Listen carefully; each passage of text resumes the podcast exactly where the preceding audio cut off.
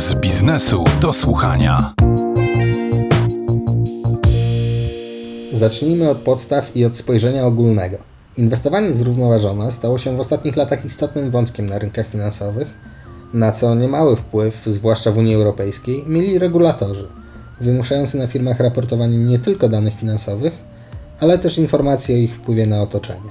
Informacje te są bardzo różne i czasem trudno oprzeć się wrażeniu, że spółki zamiatają pod dywan niewygodne fakty, a w pięknych prezentacjach chwalą się rzeczami nieistotnymi lub deklarują na przykład osiągnięcie wielkich celów klimatycznych do 2050 roku, z czego nikt nigdy ich nie rozliczy. Dlatego postanowiłem porozmawiać z Pawłem Chylewskim ze Stowarzyszenia Investing, które przygotowało obszerny raport o rynku inwestycji ESG. Na początek pytam go o to, czy takie inwestowanie to rzeczywiście poważna sprawa, czy tylko chwilowa moda i sposób na tzw. Tak greenwashing instytucji finansowych.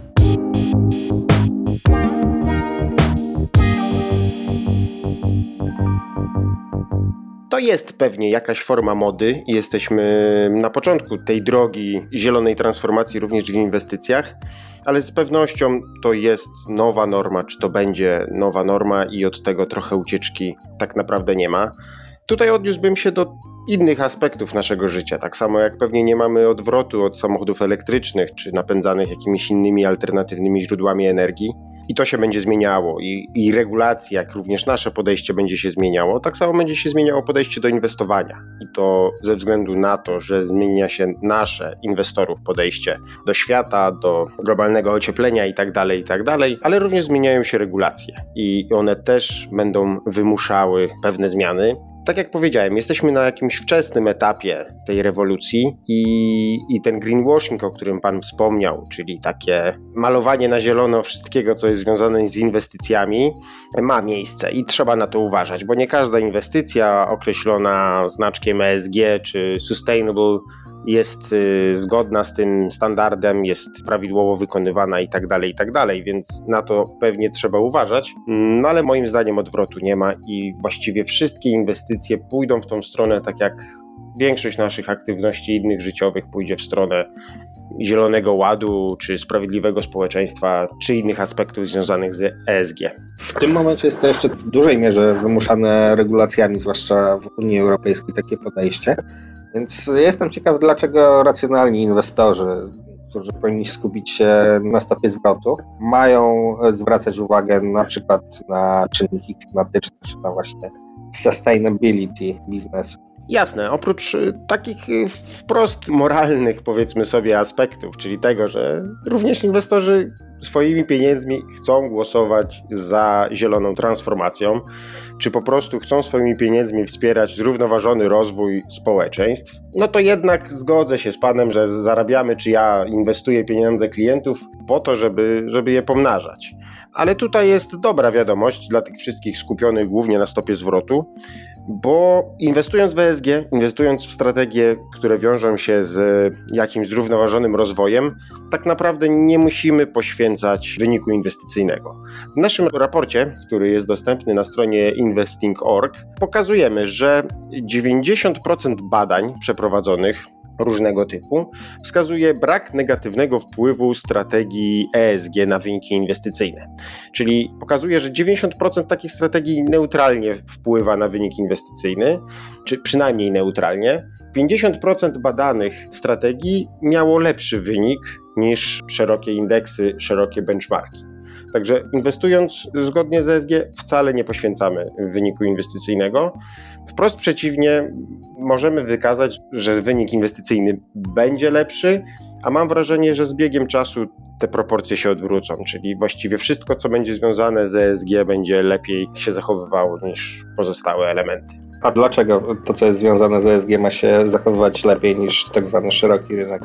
Pewnie wskażę podstawową zasadę popytu i podaży. W związku z tym, że napływy do tego typu strategii są duże, no to powoduje, że tam są pieniądze i te pieniądze po prostu trafiają do spółek, które wywiązują się z nowych regulacji, co powoduje, że one jakby zachowują się lepiej. To jest jedna rzecz. Druga rzecz, głównie zarządzający aktywami na świecie, tutaj trzeba wspomnieć pewnie największego zarządzającego BlackRock, no wprost słowami prezesa zapowiedziało odwrót od wszelkich nazwijmy to w cudzysłowie, brudnych technologii. I skoro największy zarządzający na świecie nie będzie chciał mieć tego typu spółek w swoim portfelu, to znaczy, że one będą zachowywały się najprawdopodobniej gorzej niż szeroki rynek. No więc trzeba je wykluczyć z portfela inwestycyjnego, a to, co zostanie, zostanie jakby zielone. Z drugiej strony można też na to spojrzeć przez koszt kapitału, bo jeżeli znowu inwestorzy zwracają się w tą stronę i podaż tego kapitału jest y, w stronę zielonych technologii, no to ten kapitał jest tańszy dla poszczególnych spółek. Jeżeli ten kapitał jest tańszy i mamy tu na myśli, w raporcie również pokazujemy przykłady kapitału własnego, kapitałów obcych, jeżeli ten napływ kapitału jest większy, jest on tańszy, rentowność tego typu przedsiębiorstw jest większa, co powinno prowadzić do lepszego zachowania się na przykład kursów akcji. A jak wyglądają napływy do funduszy odpowiedzialnego inwestowania i na rynkach globalnych, no i w Polsce? Czy u nas też trend kierowania pieniędzy inwestorów indywidualnych indywidualnych do takich funduszy jest e, już widoczny. Jeżeli chodzi o globalne podejście do tego typu rozwiązań, no to szacuje się, że około 1 trzeciej wszystkich aktywów w tym momencie na świecie jest zarządzanych w mniejszym lub większym stopniu przez strategie, które są związane z jakimś zrównoważonym rozwojem. To jest dosyć taka optymistyczna statystyka, powiedziałbym, która bierze pod uwagę właściwie jakiekolwiek podejście zrównoważone. Tak? Więc jeżeli fundusz ma w swojej strategii, że gdzieś patrzy na tego typu czynniki, no to jest on uznawany już za zgodny z tą klasyfikacją. Więc jest jeszcze dużo do zrobienia w tym temacie. To jest jedna rzecz. Druga rzecz jest taka, że tych napływów do strategii ESG jest wciąż bardzo dużo. Kwartalnie szacuje się na od 100 do 200 miliardów dolarów trafia do funduszy tego typu. Tutaj przede wszystkim cały czas e, prowadzi Europa i tutaj europejski rynek inwestycyjny jest e, dużo bardziej zielony niż reszta świata, ale, ale Stany też już nadganiają.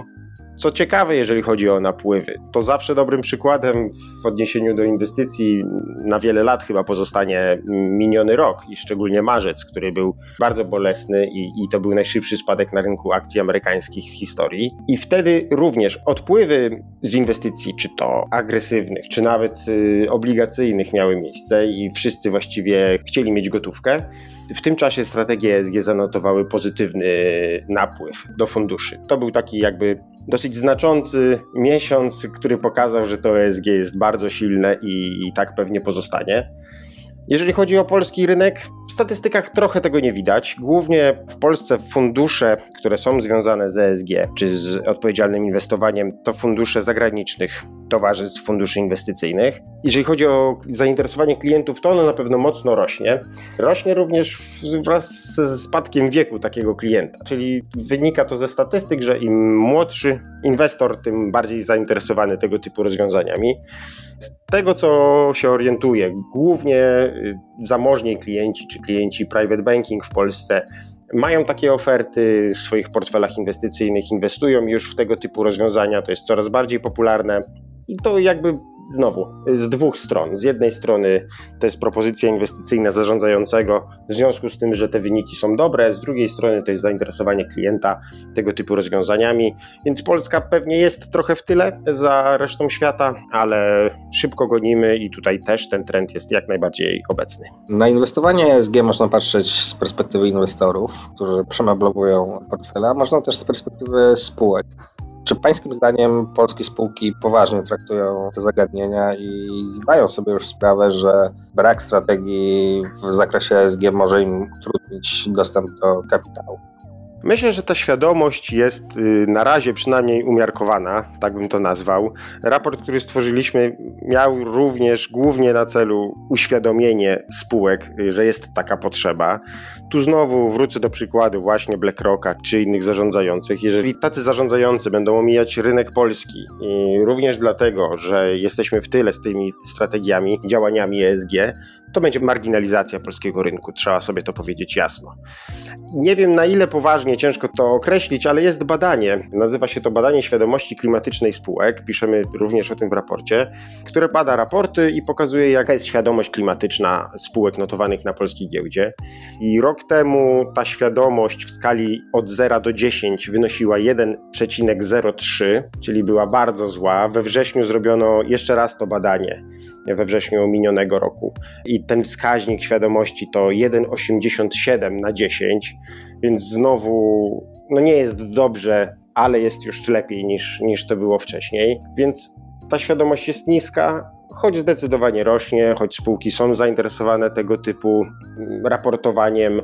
Są spółki, które się wyróżniają bardzo pozytywnie i te wskaźniki mają bliskie 10, więc jest to, to na razie dosyć nierówny rynek, no i dużo pracy przed polskim rynkiem kapitałowym, to zdecydowanie. Bardzo dziękuję za rozmowę. Moim gościem był Paweł Chylewski ze Stowarzyszenia Inwestyk.